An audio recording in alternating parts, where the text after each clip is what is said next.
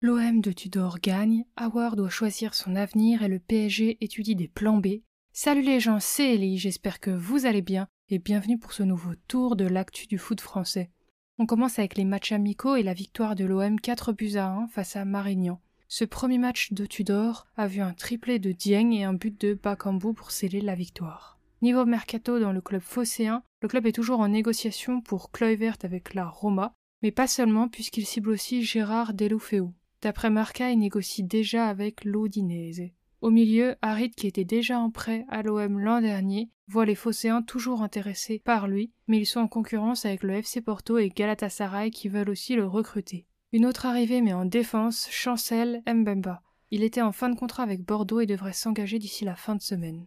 D'après l'Estadio Deportivo, le Betis voudrait avoir de l'Olympique lyonnais, les Espagnols veulent inclure Carvalho dans le deal, et d'après Foot Mercato, un accord aurait même déjà été conclu autour d'un chèque de 13 millions d'euros et un joueur, par exemple Carvalho, et ça aurait été accepté par le club rhodanien. Mais il faut encore que Howard soit d'accord pour quitter l'OL et aller au Betis.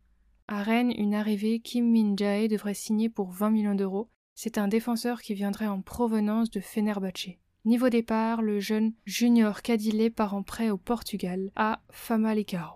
Il a 19 ans et retourne dans ce club où il était déjà prêté en fin de saison dernière.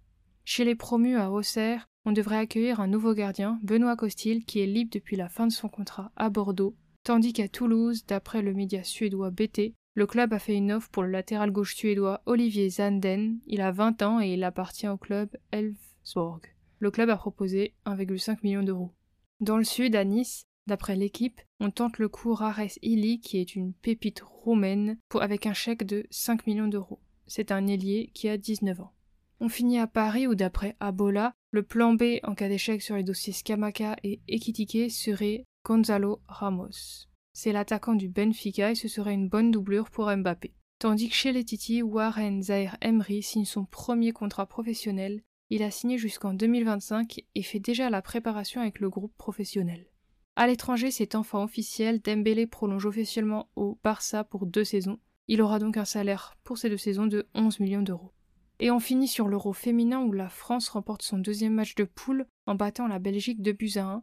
Les buts sont signés Diani et Mbok, mais la buteuse Katoto est perdue sur blessure pour une entorse au genou et elle devrait manquer le reste de l'Euro. Les Françaises sont donc qualifiées pour la suite de la compétition, c'est-à-dire les quarts de finale, et sont donc premières de leur groupe avec 6 points prochain et dernier match de poule le 18 juillet face à l'Islande. Voilà, c'est tout pour aujourd'hui, on se retrouve bientôt pour toute l'actu du foot français.